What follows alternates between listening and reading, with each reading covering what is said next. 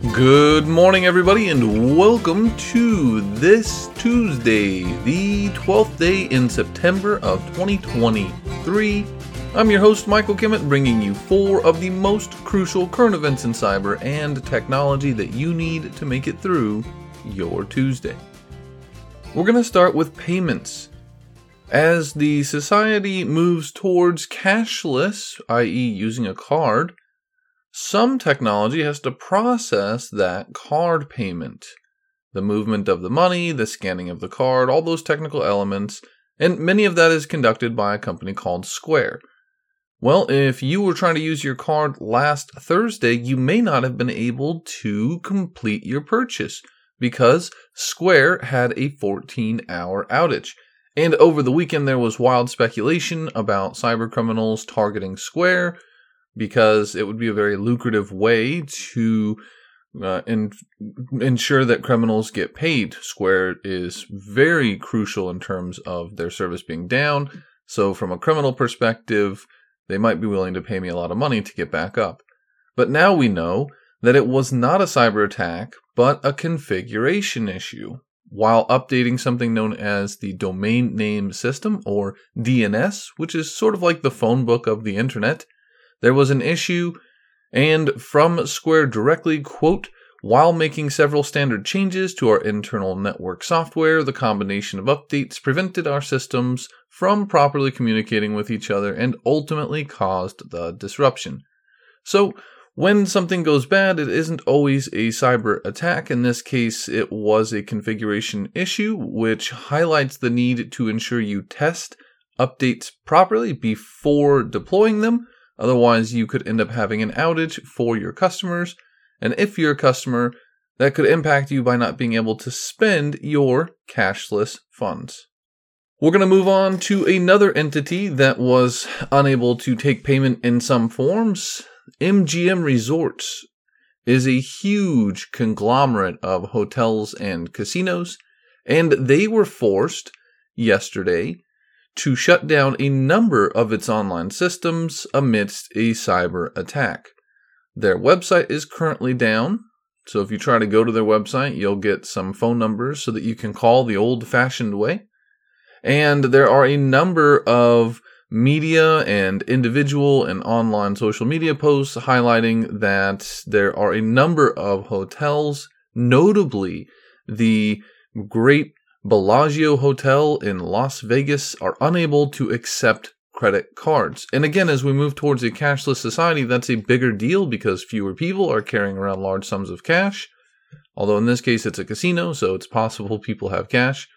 But what you need to know is that there is no one claiming this attack as of yet. Surely this attack will be claimed. It appears to be a cyber attack. Likely it is ransomware.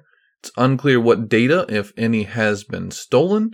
So if you are an MGM Resort member, they have a rewards program that you provide information to. Then be aware that those details can be stolen uh, as part of a cyber attack. And if you've stayed at an MGM property, Details could be stored about your stay, your personal information, your credit card that you used to pay uh, could all be also at risk. So just keep an eye on this story. If you were impacted, you should be notified by MGM Resorts, and hopefully they get back up online soon. We're going to move from casinos to nurses. There are a number of nurses whose data may be at risk. The Canadian Nurses Association had a security incident on the 3rd of April of this year, so a few months ago.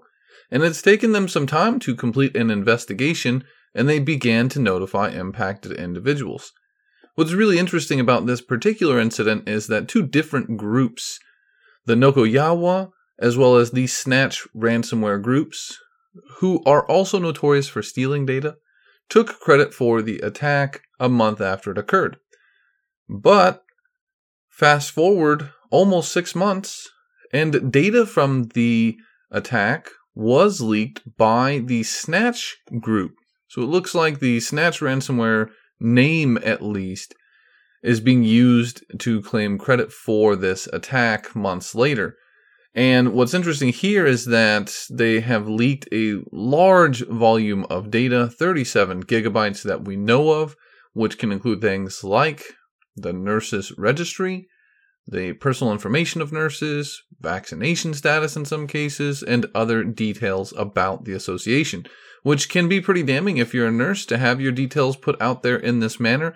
But also, the concern would be that patient data could also be included that has not been verified yet. What you need to know is that sometimes these negotiations between victims, in this case the Canadian Nurses Association, and the attackers can be very prolonged as the attackers trying to get some funds. They have to negotiate in some cases. Uh, sometimes the data simply gets lost or put on hold as these attackers have operational issues and sometimes just investigating whether or not you had an issue and should have paid and didn't know to pay can also prolong these scenarios and situations. So again, the Canadian Nurses Association has a lot of data out there as leaked by a threat actor known as the Snatch ransomware group. The data appears to be from April of 2023. And if you are a part of the association or were seen in Canada uh, as a patient of one of these nurses that are part of the association, you should be advised that your data could also be at risk. And we're going to end today on a different kind of risk. The kind of risk where someone of your circle in a messaging application sends you something to look at, so you open it, only to discover that you're the victim of a Vietnamese based cyber crime group. Sound far fetched? Well, it's not because there is a Vietnamese based cyber actor group that is conducting a potential campaign. And these attacks are being dubbed by some researchers as the Mr. Tony scam. What's happening here is that the Vietnamese based cyber actors are either buying uh, compromised accounts, compromising accounts, or creating fake accounts to spoof people you might know in Facebook Messenger. And what happens is that you will get a communication from someone that you looks like you should know or that you do know, and uh, essentially you get malware because what happens is that the actors are enticing you to click on an attachment that they send via Facebook Messenger. And what happens is that attachment opens up a dropper that fetches a piece of malware from a GitHub or GitLab repository. Now, that repository contains a CMD file, and inside is a Python based stealer.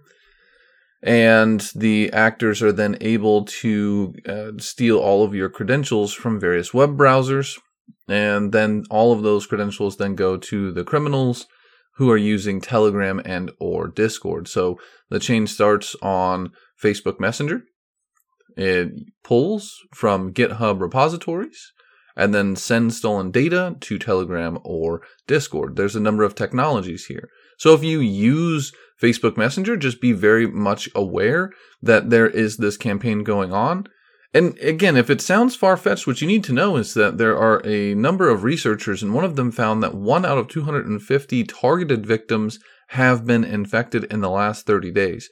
And that doesn't sound like a lot, but when these actors are operating at scale, tens of victims per day. That means that they are getting a number of victims and stealing passwords, which are probably being resold for uh, financial profit. So they're using this as a means to steal all of the various pros- passwords uh, or usernames in your web browser that are saved.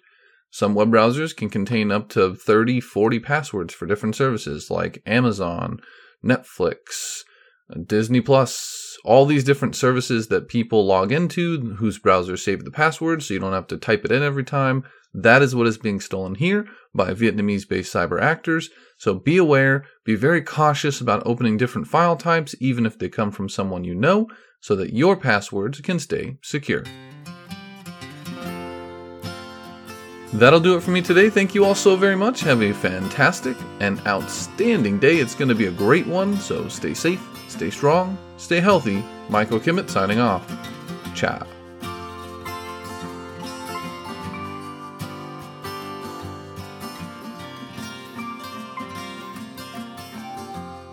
Welcome back, listeners. Today's tip of the cap goes to a tennis player, Novak Djokovic. is getting a sincere tip of the cap because he set a tennis record, winning his 24th major victory after winning the US Open on Sunday. This places him as the player with the most ever Open victories in the modern era of tennis, cementing him as one of the legends of the sport. So, to you, Novak, a sincere tip of the cap, and please keep on tennising.